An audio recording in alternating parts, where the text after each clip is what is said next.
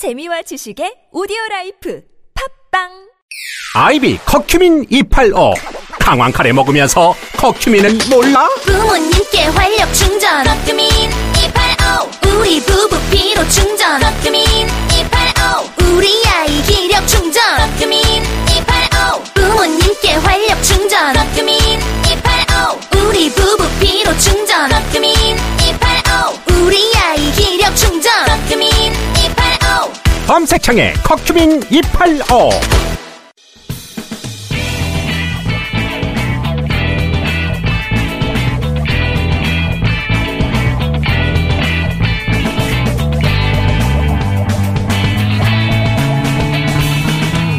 김어준의 뉴스 공장.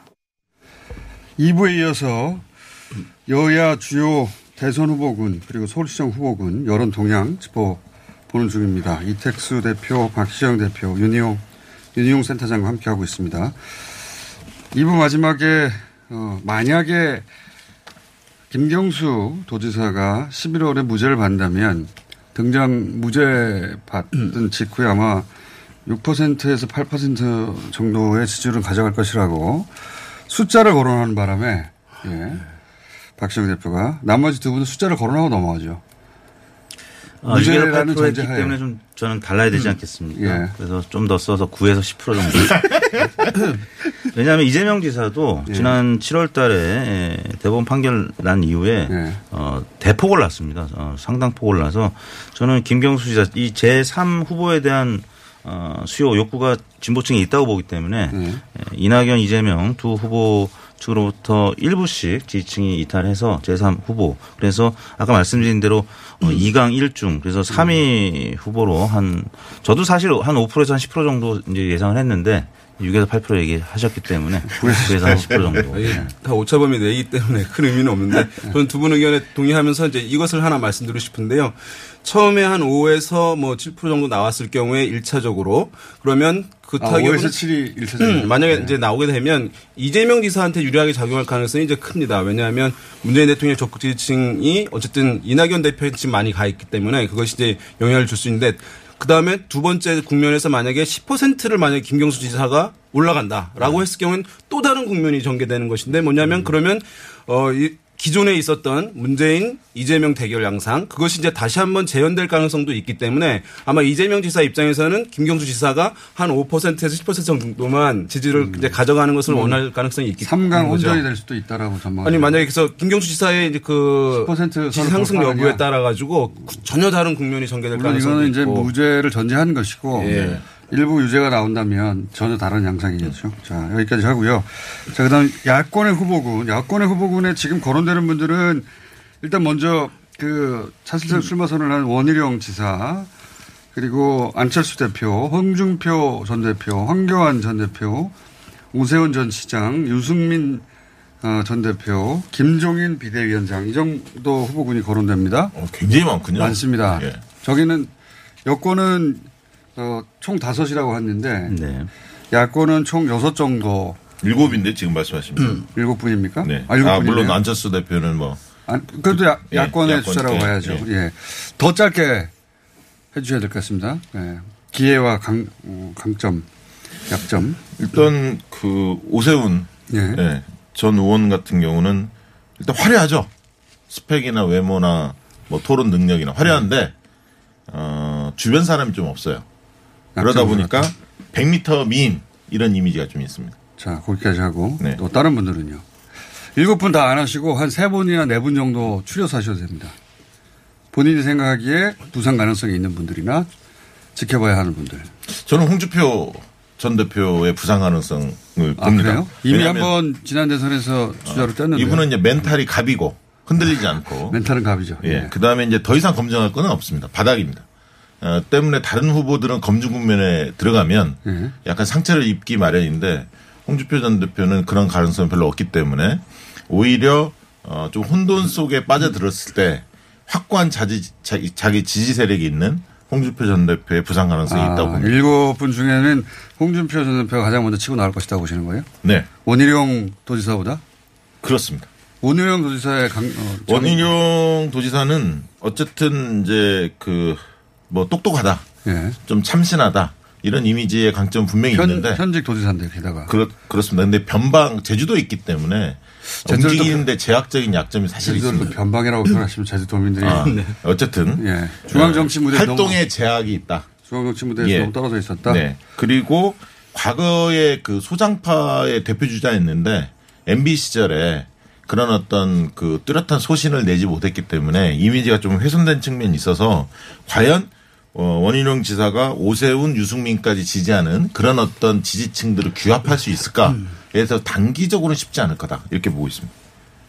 세 분 정도 거론하셨고 저는 딱 한 분만 예. 거론하겠습니다. 안철수 대표인데요. 아, 주목하고 계십니까? 네, 안철수 변수가 저는 보수 야권에 뭐 가장 결정적인 영향을 미칠 것이다. 왜냐하면 어떤 의미에서 그렇습니까? 문재인 대통령이 지금 콘크리트 지지를 유지하는 것도 사실 저는 안철수 대표의 역할이 컸다. 왜냐하면 지난 대선 때 예. 안- 문재인 대통령이 41% 득표했습니다. 예. 그리고 2등이 홍준표 후보였는데 24%, 예. 안철수 후보 21%. 예. 역대 최다 어, 격차로 557만 표로 문재인 대통령이 당선이 됐거든요. 네. 득표율은 41%로 박근혜 대통령보다 10%포인트 적었지만 예. 최다 격차였습니다. 이 네. 원인은 안철수 대표가 이 보수 중도 표심을 어, 양분했기 때문에 그런데 네. 지금도 그렇습니다. 안철수 대표가 지금 어, 지지율이 뭐 적잖이 나옵니다. 리얼미터 기준으로 하면 5% 6% 나오는데 예, 국민의힘 소속이 아니란 말이죠. 그래서 내년 서울시장 선거도 그렇고 그 다음 대선도 그렇고 안철수 대표가 국민의힘과 어떤 관계를 음. 어, 유지하느냐에 따라서 one-side하게 진보층이 진보가 다시 집권할 수도 있는 그런 상황이기 때문에 그러니까 안철수 대표가 만약에 국민의힘 지지층을 끌어안게 된다. 네. 그 그분들이 안철수 쪽으로 모이게 된다고 하면 어 게임이 어떻게 될지 모른다 이렇게 안철수? 대표가 독자적인 세력으로 계속 어, 정치를 한다라고 하면 국민의힘은 집권 가능성 또 서울시장의 보궐선거 승리 가능성이 굉장히 적은 거죠. 나누기 그러니까 때문에 안철수 전 대표가 아, 지금 대표죠. 안철수 네. 대표가 지난 총선에서 얻은 표가 190만 표입니다. 비례 투표에서 그 국민의당이 얻은 표가 네. 그러니까 적어도 150만에서 한 200만 표는 확실한 지지층이 있다 이렇게 좀 볼 수 있습니다. 큰 장점이죠. 반면에 국민의힘과 통합이 됐을 때는 그 전에 3세력, 3정당, 독자 정당을 계속 주장을 했기 때문에 이 부분이 이제 좀 변명을 해야 합니다. 떨어져 나갈 떨어질 부분이 있고요. 또 국민의힘 지지층 중에서는 강력한 카리스마 있는 리더를 원하는 층들이 분명히 존재합니다. 그분들은 또 안철수식 리더십에 대해서 조금 회의적으로 보일 가능성도 있다. 지금 이제 야당의 어, 대선 주자 부상은 현재 권력과 대척점에 서 있는 이미지를 획득하지 않으면 이제 쉽지 않거든요. 뭐 전통적으로 그렇죠. 예, 당연히. 그 이미지를 지금 윤석열 총장이 가지고 있는 상황이에요. 예. 그래서 국민의힘 지지층에게 대선의 지지 후보 누굽니까 라고 물으면 뭐 한 20% 이상 지지 후보 없음이라고 얘기를 하고 있는 상황이에요. 그러니까 사실은 한 어, 진보는 한 40%에서 50%의 지지층을 가지고 있는데 저, 저 100%에서요. 지금 보수 같은 경우는 한 30%예요. 윤석열 총장 빼고 나서 최대치를 잡는다 하더라도 그럼 7명의 이 후보들이 나눠 갖는다 하더라도 10% 넘기가 어려운 상황이어서 지금 윤석열 총장이 어떻게 되는지 여부가 결정되지 않으면 두 자릿수의 안정적인 어, 후보로 부상하는 것이 지금 절대적으로 제약될 수밖에 없는 그런 상황입니다. 변수는 그러니까 센터 어, 윤 센터장님이 보시기에는 윤석열 총장의 거치다. 네네, 그렇습니다. 그것에. 따라서 네. 그 다음에 이제 서울시장 선거 결과가 굉장히 중요합니다. 만약에 서울시장 서울시장 선거에서. 서울시장 선거에서 만약에 김종인 어, 대표가 추천 뭐 예를 들면 밀고 있는 후보가 어, 국민의힘 후보로 되고 그것이 본선에서도 승리한다. 이러면 김종인 위원장의 리더십도 확고해지고 대선 어, 출마 가능성도 훨씬 더 높아질 가능성이 있습니다. 원래 김종인 위원장은 이제 내각제나 분권형 대통령제로 개헌했을 때 책임 총리에 대한 내심 마음이 있었을 텐데 지금 이제 시기상 그렇게 할 수는 없는 상황인데 이 대통령 선거에서 당선된다 유력한 후보가 된다고 하는 것은 반드시 대중성을 획득해야 되는 것이거든요. 이 대중성이라고 하는 것은 그 인물이 어떤 권력, 권위 이런 데 도전하는 모습을 대중들에게 어필을 한 사람이어야만 되는 거예요. 근데 김종인 위원장 같은 경우는 여러 정권에서 이제 역량을 발휘했지만 대중과 직접적으로 이런 모습들을 어필한 경험이 없기 때문에 그것을 이제 될 어떻게 것 해결하느냐 문제가 또 과제이긴 네. 할것 같습니다. 서울시장으로 넘어가세요. 그 여권에서는 지난 시간에 어 한 세 명 정도 거론하셨지 않습니까? 두 장관 현직 장관과 우상호 의원 정도 우상호 거론하셨는데 의원, 임종석 비서실장. 예. 저는 뭐 그렇게 장단을 네. 쭉 읊어보자면요. 일단 박영선 장, 장관 같은 경우는 똑똑한 이미지가 있죠. 청문회 때뭐 대중성이 때 있죠. 대중성이 네. 있습니다. 어, 반면에 이제 당내 약간의 이제 비토층들이 좀 있습니다. 네. 이제 그걸 넘어서야 하는 과제가 있고 최근에 좀 제가 볼 때는 과거 4년 전에도 서울시장을 준비를 하셨는데 그때는 이제 정치적 활동이 굉장히 왕성할 때여서 대중한테 존재감이 굉장히 강했는데 10년 전에도 준비하셨죠. 네. 근데 이제 최근에 어쨌든 장관을 하고 있기 때문에 정치 현안에 대해서 민감한 정치 현안에 대해서 나서지 않고 있기 때문에 사람들한테는 그렇게 강력하게 아직은 어 인지를 되지 못하고 있다. 그런 그러니까 느낌이 당 외에서는 인지도가 높아지고 네. 대중성이 있으나 당 내에서 입지가 좀 약하다. 약하다. 예, 예. 추미애 장관 같은 경우는. 이 진보 성향층 같은 경우에 어쨌든 지금 문제 문재인 대통령 적극 지지층 중에서는 추미애 장관에 대한 이제 선호도가 있을 텐데요. 이제 야당과 싸워주는 이미지 때문에 어 그래서 아마 저는 이제 여성 후보들이 좀 유리한 환경이지 않을까 사실상 이제 젠더 이슈 추미애 장관 같은 경우는 당 외에서 또 비토층이 네. 만들어졌잖아요. 그런데 만약에 여권에서는 이런 부담이 있을 것 같아요. 추미애 장관이 어쨌든 핵심 지지층들은 좋아할 수 있는데 선거에 후보로 나섰을 때 급격하게 정치적 선거로 이것이 전환돼 버리게 되면서 네. 어, 여권의 여당에 이제 부담이 되는 선거가 될 가능성이 있어요. 정책적 선거가 아니라 정치 선거로 그러면 야권의 결집이 수월해지거든요. 그런 부분 때문에 약간 이제 여권에서는 후보들 이제 선택에서 고민이 되는 지점이라고 할 수 있을 것 그러니까 추 같습니다. 장관은 지지층이 확고한데 어쨌든 비호감도가 제법 높습니다. 그래서 비호감도를 낮추는 게 과제일 것 어떻게 같고 났습니까? 그게 참 어려운 문제죠. 또 박영선 장관은 경제 이미지가 또 한편은 있습니다. 예. 그러니까 두 분이 강 강점과 그 약점이 서로 교차하네요. 교차하죠. 예. 추 장관은 지지층이 좀 견고하다는 장점이 있는 반면에 확장성 문제를 해결해야 하고요. 이건 마치 지금 이낙연 대표와 네. 그 이재명 지사의 고민 지점하고 유사한데 우상호 의원이나 임종석 실장 전 실장의 기회는 없습니까? 저는 임종석 전 실장 같은 경우는 좀 주목을 합니다. 개인적으로는. 왜냐하면 어, 서울시장 자리가 대선 후보급으로 국민, 시민들은 좀 보고 있기 때문에 경우에. 예, 좀 중량감 있는 인사를 선호할 가능성이 있고 아까 이제 추장관이 나올지 안 나올지도 좀 변수가 있는데 그럴 때 어, 다크호스로 임종석 전 실장이 호출될 가능성도 있다. 우상호 의원은 거론을 안 하시네요. 우상호 의원은 어, 이택수 대표가 말씀하실 겁니다.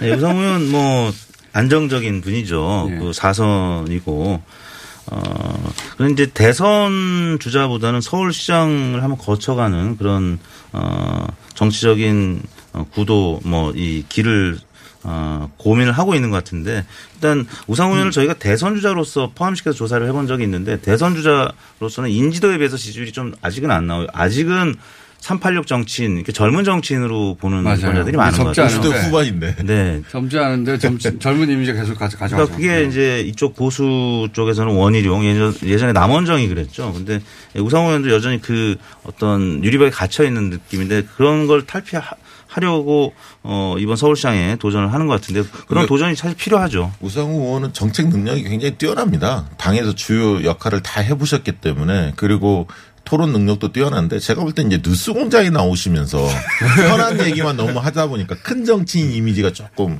어. 붙이지 못한 이제 의원이 그 덕분에 팔- 대중성을 확보한 거 아닙니까? 아, 대중성은 분명히 확보했습니다. 86 세대로서 이제 합리성을 겸비한 인물이다. 이제 이런 이미지를 갖고 있는 상황이어서 저는 이제 이제 선거 때문에 지난 아까 말씀드린 대로 젠더 이슈 때문에 치러지는 선거기 때문에 본인이 먼저 나 서울시장 선거에 나간다라고 얘기를 하기 어려운 환경이라는 점. 만약 그것이 이제 해소된다면은 전 출마 가능성은 있고 아까 이태수 대표님 말씀하신 대로 본인의 그런 이제 너무 부드러운 이미지를 극복하기 위해서라도 도전해 볼 필요성은 있다고. 야권의 서울시장 후보.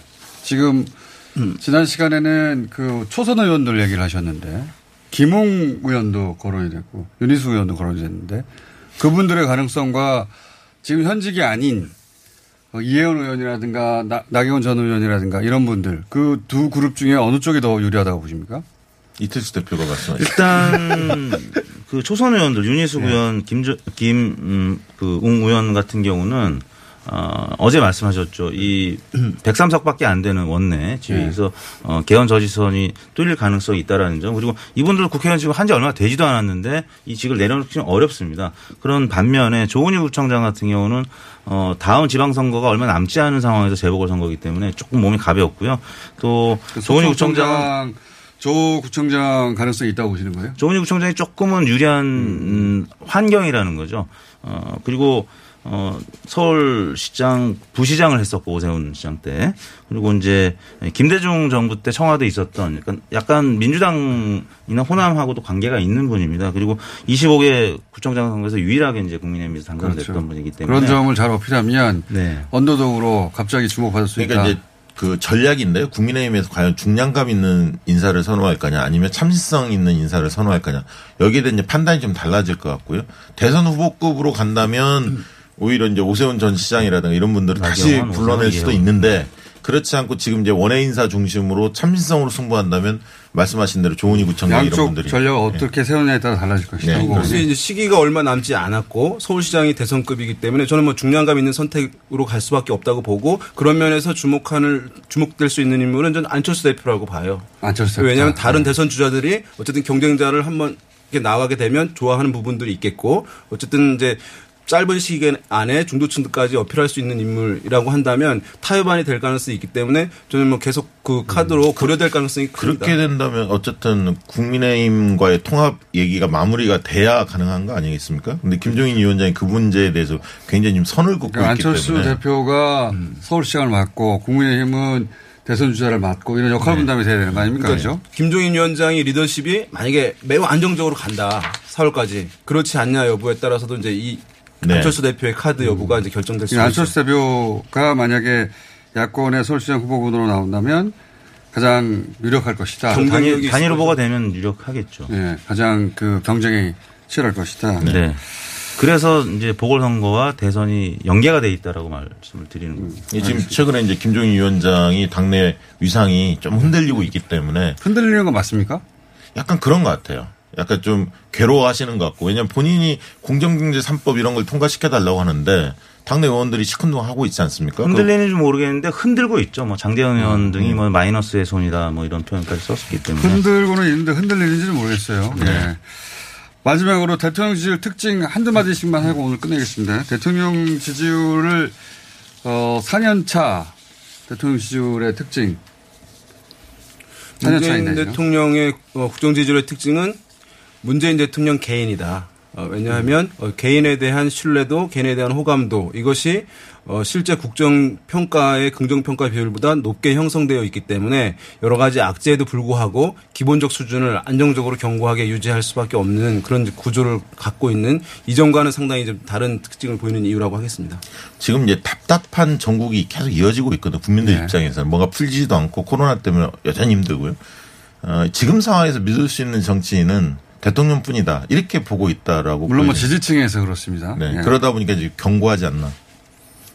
문재인 대통령이 지금 지금 음, 조사 기관마다 부정 평가는 조금 다른데 긍정 평가는 40% 중반으로 지금 비슷하게 나오는 이유가 아까 말씀드렸던 41%의 득표에다가 가장 최다 득표 차이로 당선이 됐기 때문에 어, 프로야구에서도 그렇잖아요. 만약에 10대 0으로 경기가 one-side하게 끝나면 다음 경기를 위해서라도 지는 팀은 한 몇 점 뽑아내야 된다고 해설위원들이 설명을 하잖아요. 근데 이 야- 야권이 지금 계속 지리멸렬한 상황이기 때문에 문재인 대통령이 또 one-side하게 이겼고 또 노무현 대통령을 비운에 그 잃어버린 진보층에서는 일종의 공장장에 얘기했던 까방권 이게 문재인 대통령한테 있는 것 같습니다. 그래서 기본적으로 한 40%에서 45%의 지지율이 계속 유지가 되고 있는 것 같은데 물론 이제 야권에서는 레임덕이 곧올 것이다라고 얘기하지만 쉬워 보이진 않습니다. 어느 정도까지는 계속 유지가 될 가능성이 레임덕이 이미 왔다고 여러 차례 얘기했는데 네.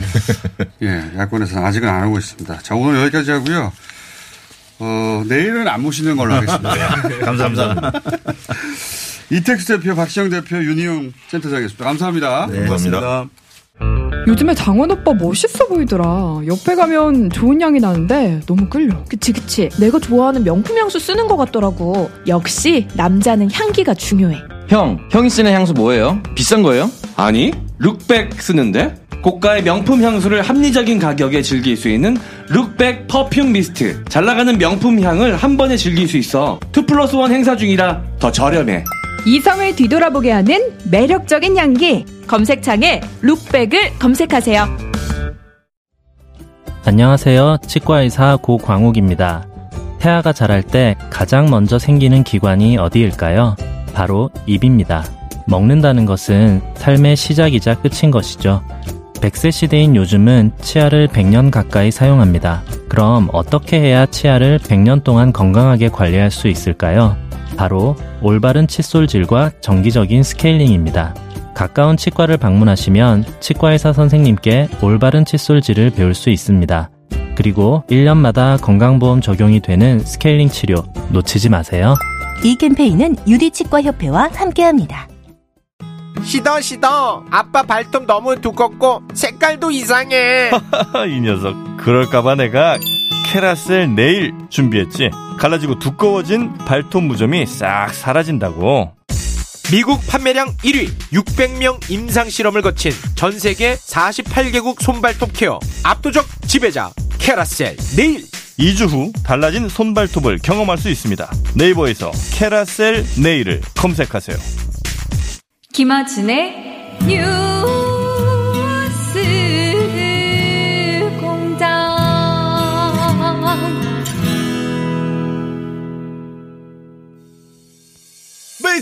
Savage love. Need somebody, need somebody break your heart. Looking like an angel, but you're savage love. When 자, 이 시간은 김종철 정의당 대표 인터뷰를 하기로 했는데 아직 도착을 안 하셔가지고 마지막 시간에 짧게 나오시는 김영대 영화평론가가 먼저 음악평론가 먼저 나오셨습니다. 예. 이 시간은 김종철 정의당 대표가 도착하는 순간 사라지는 거죠. 안녕하세요. 네, 안녕하세요. 너무 오랜만에 뵌것 같아요. 2주 만에 네. 뵙습니다. BTS가 Savage Love 이거 왜 한 거예요 피처링을? 어, 여러 가지, 과거에는 우리가 피처링이라 그러면 한국 가수가 외국 가수의 어떤 인기를 등에 예. 업어서 해외 진출하는 용도로 하나의 네. 그 전략으로 사용하는 경우가 많았는데 요새는 이제 그 역전 현상. 거꾸로예요? 요새는 그렇다고 봐요. 아, 그러니까. 그러니까 이게 사실 글로벌. 세베지 러브를 부른 가수가 BTS 쪽에 네.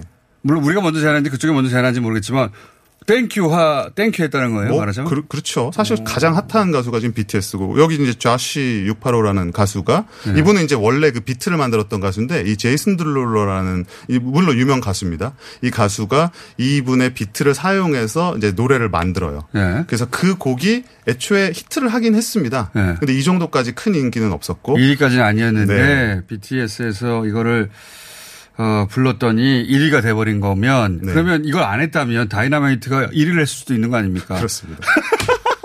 뭐가 좋은 건지. 그래서 1, 2위를 어, BTS가 그 믹싱을 한 Savage Love가 1위를 하고 네. 2위가 Dynamite를 했는데 이걸 안 했으면 Dynamite가 1위 했을 텐데 라는 아쉬움도 있는 동시에 또 한편으로는 1, 2에 동시에 이름 올린 거 아닙니까? 제가 Dynamite가 다시 1위를 될 수 있다고 어디 가서 예언을 한번 한 적이 있는데 예. 사실은 그게 요것을 예상하고 제가 한번 했어요.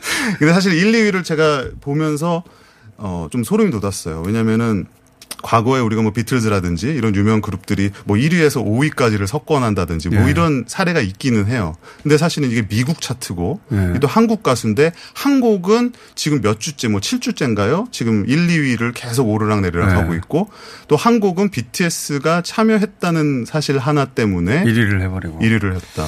이게 전 세계에서 가장 큰 차트잖아요. 그렇습니다. 그전 세계에서 가장 큰 차트에서 이 정도 기록을 한 곡으로 내다가 피처링을 했더니 그게 1위를 해버리는 이거는 그 시장에 주는 임팩트 굉장히 클 것 같아요. 그렇습니다. 아, BTS하고 엮여야 되는구나. 아유, 물론이죠. 예. 사실은 뭐 이미 뭐 물밑에서는 수많은 아티스트들이 BTS와 어떻게든 작업을 하고 싶어서 제안을 하는 걸로 알고 있고요. 알고 있는 겁니까? 들, 네. 들은 바가 있어요? 아니 뭐 들은 거는 많이 있지만 제가 디테일한 것까지는 알 수가 확정되기 없지만. 전에는 말할 수 없으니까. 뭐 그런 것도 있지만 유명자 한 아티스트들이에요? 네, 뭐 수, 수많은 아티스트들이 있습니다. 근데 오. 오히려 이제는 BTS나 이 빅히트 쪽에서 누구와 전략적으로 할 것인가를 택해야 되는 시점이 오. 왔고요. 그리고 이제 좋네. 네, 그렇습니다. 그리고 사실 이게 지금 미국 차트긴 하지만 예. 이 가수들이 이 미국 가수들이 이런 식의 어떤 피처링과 협업을 통해서 노림 노리는 노림수들이 있거든요. 예. 미국 차트에서도 먼저 좀 주목을 받아야 되지만 사실은 이게 한국과 같은 시장 그리고 아시아 시장 아, 거꾸로 BTS에 얹혀서 지금 전 세계로 퍼져 나가고 싶은 거구나. 그렇습니다. 그리고 저희 트위터나 사람들이 참. 뭐 한편으로는 뿌듯하기도 하고 네. 이 트위터 같은데 보면은 그래서 그 뭐 약간 유명세가 우리에겐 그렇게 알려지지 않은 가수들이 이렇게 멘션을 BTS에게 보내요. 너와 일하고 싶다. 뭐 너와 너에게 그건 곡을 BTS만. 알 텐데 어떻게 아시죠? 멘션이 왔다는 사실을? 아니 그 답장이 보이는데요. 아, 아, 답장을 답장 보고 내용은 네. 모르겠고 네, 네, 답장을 네. 보고 밖에 김정주 정의당 대표당이 대, 대표님이 오셨네요. 아, 큰일 났네. 시간 돼 있는 시간 정리하고 마무리 분위기로 가죠. 네.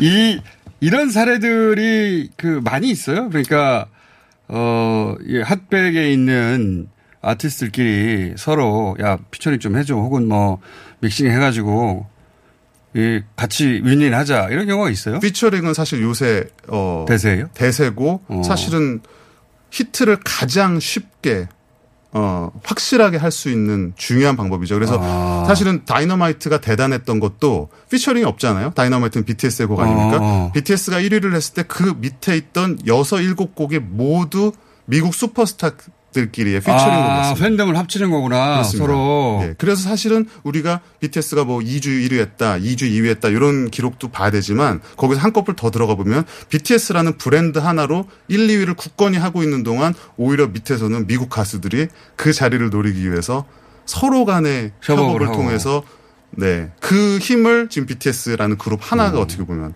막아내고 음. 그런데 이제 그런 협업으로 파이를 키우는 작업을 계속 하다 보니까 어, BTS가 확실히 눈에 띄니까 어, 저 친구들하고 협업을 해야 되겠네. 이 곡 같은 경우도요. 지금 Savage Love 같은 경우도 노래도 좋더라고요. 네, 노래도 좋지만 이 곡의 그 분석 데이터를 분석해 보면 pure sales 그러니까 다운로드라든지 뭐 혹은 이 여기서 pure라는 건 순수한 그런 순수한 그렇습니다. 네. 이거를 진짜. 구매한 예. 이 구매한 수치가 지금 그 해당 주 이번 주 사이에 엄청나게 늘어났습니다. 그러니까 그건 뭐냐면 기존의 이 제이슨 데룰로라든지 이거 비트를 만든 가수 이 그, 프로듀서의 힘이 아니라 어. 이 리믹스 버전만을 위해서 이 곡을 구매한 BTS 팬덤 BTS 팬덤이 아미들의 이 곡들을 구매해버린 거잖아요. 파워라고 볼 수 있는 것이죠. 그렇지 않았다면 Dynamite를 했을 텐데.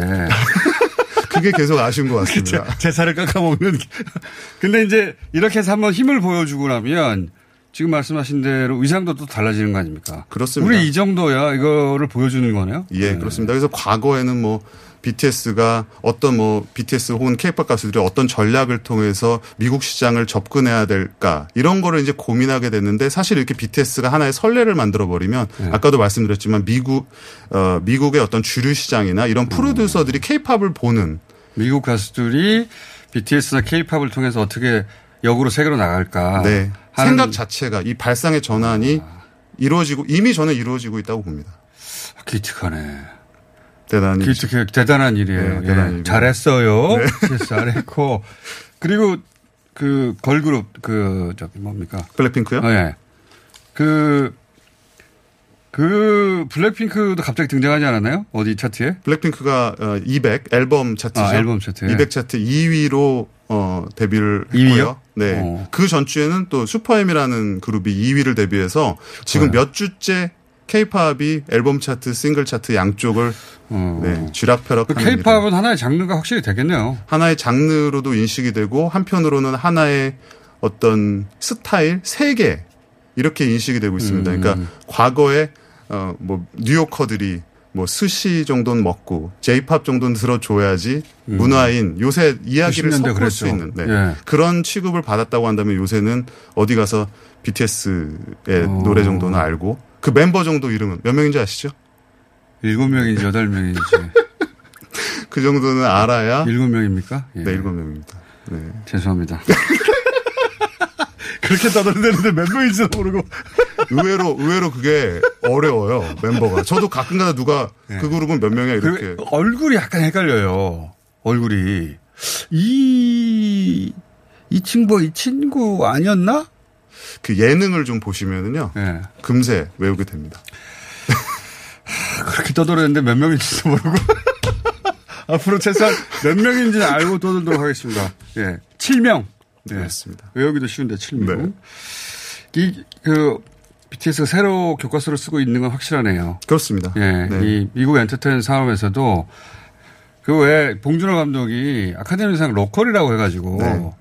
굉장한 임팩트를 줬거든요. 네, 네. 우리한테 준 임팩트보다 훨씬 더 큰 임팩트를 줬어요. local 맞잖아요. 내일 내일 근데 이제- 빌보드 Music Award가 예. 내일 빌- 빌보드 Music Award가 있거든요. 예. 제가 이제 중계를 하게 됩니다. 중계를 어디서 하십니까? 엠넷에서 합니다. 아, 지상, 어, 네, 그 한국 케이블에서. 네, 예. 케이블 하는데 그 잘 알려지신 분이십니까? 공장장님 덕분에 네. 알려진 것 같습니다. 김영대 평론가 내일 엠넷에서 중계를 네. 한답니다. 이야. 근데 그 제가 확인을 다 돼가고 공연, 있어요. 공연 예. 순서가 예. 맨 뒤에서 두 번째 배치가 됐고 그 그들의 또 왕년의 top 가수인 엔보그가 맨 마지막 순서예요. 그러니까 맨 마지막에 두 번째 배치됐다는 건 뭐냐? 어. BTS로 시청률을 잡겠다라는 거죠. 아, 끝까지 봐라. BTS. 나, 뒤에 나온다. 네, BTS가 앞에 공연하고 끝나면 채널을 돌리는 분들이 많으니까. 그러니까 BTS 섭외 좀 안 돼요? 일곱 명 다 안 돼요? 그중 한 명 정도는 될수 있는 거 아닙니까? 한 명. 연락처를 잘 모르는. 한 명이 나와서 인터뷰하고 그럴 수도 있는 거 아니에요? 좋겠습니다만. 방시혁 대표도 안 돼요? 혹시 연락이? 제 연락처를 모르는. 자, 다음 시간에는 뭐 한 명이라도 어떻게 좀 해봐 주세요. 아니면 방시혁 대표라도. 방시혁 대표가 이제 큰 그룹의 회장님이 되셔가지고. 아, 그렇습니다. 예. 네. 그래도. 엠넷 지금에서 사회도 보시는데. 빌, 보드 생중계로. 여기까지 하겠습니다. 김영대 평론가였습니다. 감사합니다. 네, 감사합니다.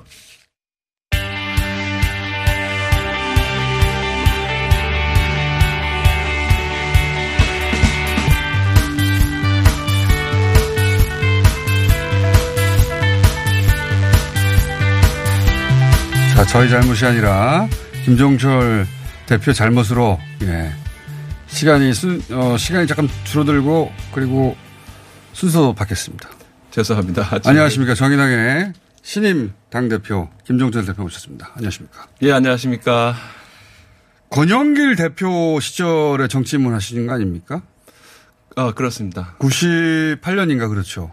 90, 99년 1월 1일부터 했고요. 99년. 네네. 아. 그때 권 대표님 비서를 했는데 참 고생을 많이 하셨죠, 저 때문에. 아, 권영길 대표 때문에 본인이 고생한 게 아니고 비서 때문에 권영길 대표 고생하셨어요? 네, 제가 그때 운전을 못 해가지고 권 대표님이 운전하시고 제가 옆에서 이렇게 막 졸다가 막 노조위원장들이 뭐 네. 문을 열었는데 제가 나오고 막 그래가지고 그 가면 어디 가면 방문하면 아무것도 모르던 시절로부터 21년 만에 진보 정당의 이제 당 대표가 되셔가지고 더군다나 어, 유일한 원내 후보를 배진규 후보가 될 가능성이 높지 않겠냐 당 밖에서는 그런 전망들이 있었는데 네네. 유일한 현역이라 네네. 어떻게 꽤 큰 표차를 이기셨던데 어떻게 이기셨어요? 그러니까 당원들이 보시기에 좀 무난하게 가면 안 되고 차라리 김종철처럼 좀 파격적인 얘기하는 어. 그런 후보가 어떤 점에서 파격적입니까? 그 뭐 제가 이제 좀 뭐 기본 자산제라든가 네. 아니면 강력한 증세 그 저소득층도 참여하고 네. 고소득층은 더 많이 내는 이런 증세를 솔직하게 얘기해야 된다. 그래야 어. 복지국가가 될 수 있다. 이런 얘기를 한 것이 아 그래 차라리 저렇게 좀 확실하게. 음. 과감한 얘기를 하는 것이 지금 정의당이 나갈 길인 것 같다. 사실 이게 진보 정당 같은 경우에는 진보 아젠다를 제시하고 이끌고 가는 역할을 예전에는 오래 했어요. 예를 들면 무상급식도 처음. 진보정당이 얘기를 꺼냈을 때는 말도 안 된다고 그랬거든요. 맞습니다. 네. 근데 지금은 누가 무상, 무상급식에 대해서 뭐라고 합니까? 어, 네, 그렇죠. 국민의 힘조차 여기 대해서 뭐라고 하지 않는데 근데 이제 그 진보정당의 이제 그 위기의식 고민, 그 내부적인 고민이 그런 데 있을 것 같아요. 그렇게 우리가 아젠다를 끌고 가본 적이 얼마나 됐냐. 음. 그런 문제의식이신 거죠.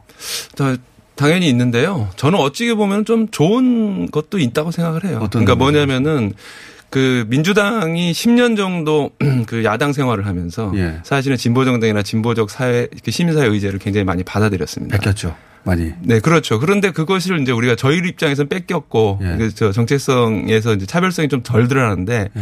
근데 결과적으로 보면 국민들이 좀 좋아진 거 아니냐. 예. 이렇게 생각하는 점도 있습니다. 정당은 근데 점점 그 사이에 사이즈가 줄어들었지 않습니까?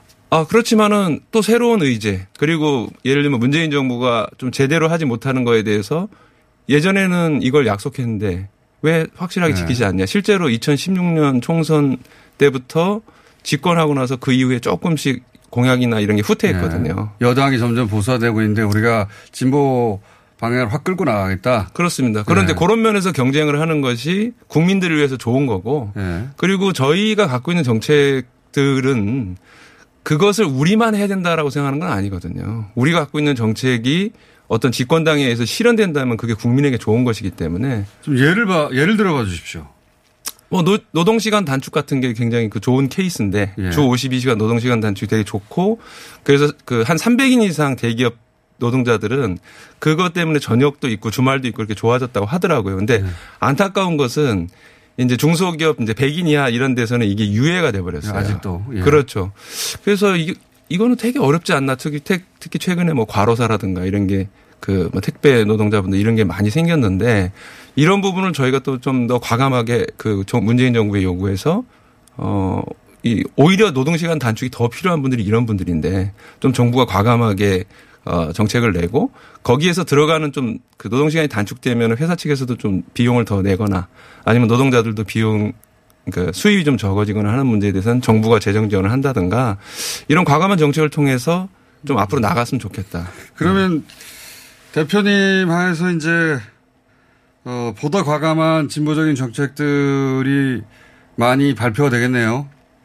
네. 근데 뭐 마구잡이로 발표할 생각은 아니고요. 진보적이지만 어 이렇게 실현 가능한 아주 실현도 이렇게 쭉 시간을 두고 보면은 실현이 충분히 가능하고 굉장히 합리적이고 이런 걸 좀 준비해서 발표하려고 하고 있습니다. 그리고 세대 교체 얘기 많이 하지 않습니까? 사실 오랜 세월 노회찬, 심상정 두 상징적인 인물이 당을 이끌었는데, 어, 이제 심상정 대표는 이제 더 이상 대표가 아니고, 그리고 본인은 정의당의 심상정이 아니라 심- 정치인 심상정의 미래를 그려보기, 시- 그려봐야 되겠다고 이제 선언하신 만큼, 어, 정의당의 세대 교체는 이미 이루어졌으니 이제 신임 당, 당대표에게 물어라는 말이기도 하잖아요. 세대 교체가 이루어졌다는 걸 우리가, 어, 세대 교체를 통해서 뭘 기대해야 됩니까? 이게 어떻게 달라지는 거죠? 그 이전에 노회찬 심상정 시절과? 어, 세대 교체도 세대 교체지만은 좀 더 정확한 명칭은 이제 세대 경쟁.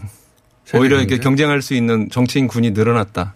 저는 이렇게 봅니다. 옛날에는? 그러니까 심상정 대표도 그 교- 완전히 교체된 게 아니라 예. 자기의 이제 정치인으로서 예를 들면 2022년 대선이라든가 이런 걸 좀 준비를 하실 거거든요. 예. 근데 그런 후보군에 뭐 이정미 윤소아 그리고 저 김종철이라든가 같이 경쟁했던 뭐 배진교 후보라든가 이렇게 그 세대를 아울러서 경쟁할 수 있는 군, 후보군이 늘어난 거고 그리고 그 속에서 더 좋은 정책과 그 과감한 내용들이 나올 수 있지 않을까 그 생각한다는 심상정이. 사라졌다기보다는 심상정이라고 하는 상징적인 정치인밖에 안 보였는데 정의당 내에서 이제 그 다음 세대가 도전할 수 있는 후보군이 늘어난 거죠. 심상정에게도 도전하고 더 크게는 대권에도 도전하는 그렇습니다. 그런 네, 큰 당연히. 정치인들 경쟁이 정의당 내에서 일어났다고 봐달라. 그렇죠. 이제 시작됐다. 아, 대선에 나가실 생각이시군요. 어, 잘해서 그 당의 그 지지도를 노- 높이고 한다면 뭐 충분히 고민을 하고 있습니다. 구체적으로는 이제 어, 그렇게 현 여당과도 그 보수 진영에서는 그렇게 비- 어, 야유를 많이 보냈잖아요. 이중대라고. 네네. 예. 근데 이제 그 이중대 소리를 더 이상 어, 듣지 않도록 뭐 그것만이 이유는 아닙니다만은 어, 여당과도 경쟁할 부분을 제대로 경쟁하겠다 이런 취지의 말씀하셨는데 당장 4월 보궐선거에서도 그러면 그 기조 아래 이 후보를 내고 그러, 그러겠죠. 서울시장도 따로 내겠고 당연히. 어, 당연하죠. 단일화도 없는 것이고. 예, 이번 보궐선거는 사실은 그 민주당 그 전임 어, 그 책임자들의 예. 기책 사유가 이제 예. 발생해서 부산, 서울. 네 그렇습니다. 그래서 저희는 제가 이 얘기를 하면은 뭐 내지 말라 이런 식으로만 보도되던데 정확히 얘기하면 민주당의 당원 당규를 지키는 것이 바람직하다.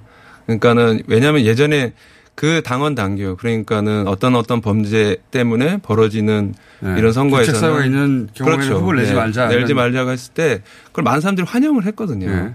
근데 이번 경우는 특별하다라고 하면은 사실은 그런 조항이 사문화되고 네. 그 어떤 정치의 일관성, 신뢰성 이런 게 떨어지, 떨어지기 때문에 당원 당규를 지키는 게 좋다라고 하는 측면이고요. 원론이죠, 거기까지. 네, 그렇습니다. 그래서 어 그런 그런 부분에서 이제 저희가 저희는 당연히 저희 후보를 내는 거고 예. 어 그런 근데 과거 같으면 뭐 연대라든가 단일화라든가 이런 얘기가 항상 따라붙었는데 이제 그런 건 아예 네, 이번 생각하지- 예, 이번 보궐선거에서는 저희가 저희 목소리로 끝까지 예. 가는 것으로 생각하고 있습니다. 그 외에 정부 정부 여당과 차별화할 뭐랄까 첫 어, 포석 어, 첫 번째 어, 정책 혹은 첫, 첫 제가 이제 대결 국면 뭐가 있을까요? 어, 저는 전 국민 고용미 소득 보험제 이거를 예. 그 정부 정책과 좀 차별하면서도 저희 정의당의 내용이 낫다고 국민들에게 좀 알릴 계획입니다. 현재 정부가 추진하는 전 국민 고용보험 제도가 있거든요.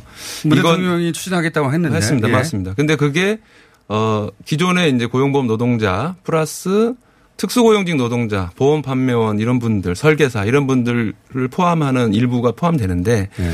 여기에 가장 중요하게 빠진 부분 분들이 자영업자하고 프리랜서, 플랫폼 이런 어, 분들입니다. 네. 이분들이 차지하는 비용이 그러니까 고용보험 사각지대가 전체 노동자의 50 전체 취업자의 51%거든요. 그분들까지 다 포괄하는 전 국민 고용 및 소득보험을 해야 특히 이 자영업자들이 코로나 시기에 어려운데 이분들은 고용보험이라든가 어떤 실업보험이나 이게 혜택이 안 되잖아요. 네. 정책 정당으로서 확고히 자리 잡고 그리고 정치적 노선에 있어서도 그 정부 여당이 끌려가지 않겠다. 이 정도를 포괄해서 이해하면 됩니까? 아, 뭐, 선의의 경쟁을 해서 국민들에게 좋은 것이 된다면, 어, 그것이 그 가장 좋은 방법은 저희가 좀 더 나은 정책을 제안하고 네. 그 경쟁을 하는 것이다 이렇게 생각한다는 것입니다. 오늘 시간이 좀 짧아졌는데 저희 정의당 시간 따로 있는데 대표님이 나오실 겁니까? 아니면 다른 사람 내보내실 겁니까? 정의당의 시간을 주셨는데 저좀 고민을 해서 말씀을 드리겠습니다. 네. 대표님이 나오실 나오셔야 이게 무게가 실리는데 오늘 여기까지 하겠습니다. 정의당 김정철 대표였습니다. 감사합니다. 감사합니다. 안녕.